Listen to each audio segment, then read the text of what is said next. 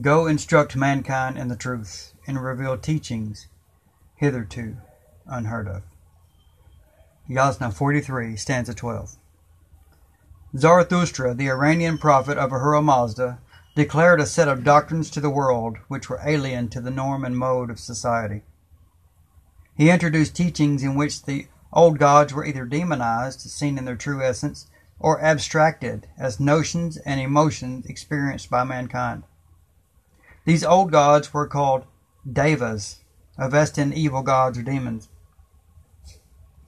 Another type of god or divinity, deity, were the Asuras or Ahuras in Avestan, of which Mazda was the highest. The prophet understood this in a way never before elucidated, where Ahura Mazda was pure, focused consciousness, the creator of all goodness and wisdom or mind. He realized that all other gods of all other peoples were creations of the faculty of mind. That creative consciousness, which has the power to create forms and ideas, archetypes. And yet the principle of consciousness was now known to be the God of gods, the King of kings on a divine level. With this new, re- new revelation, the concepts of uh, the Amesha Spentas in seed form were given to us in the Gathas. These were the bounteous immortals, the rays off of the original light of Ahura Mazda. These were direct creations of the wisdom or consciousness of God. The seed concept of Arta was fleshed out into its fullness as Asha, or truth, justice, order. A completely new, unheard of concept or abstract notion of divinity called Vohumana, or good mind, or good thinking, came into being, or only now became understood. Kshatra, or strength and sovereignty, was introduced as the power of God in the world of man.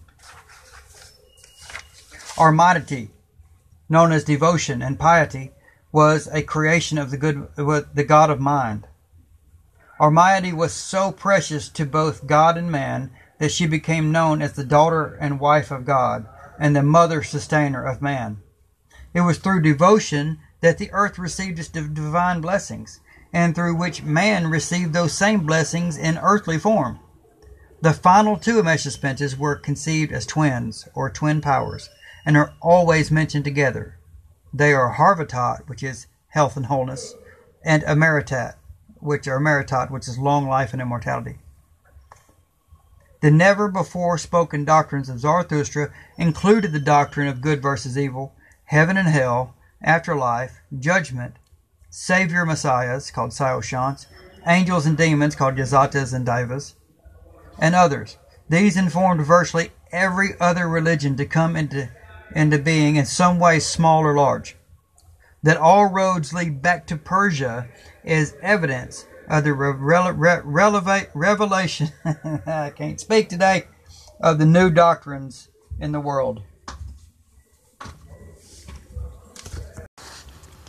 Sorry, I got a little tongue tied there at the end.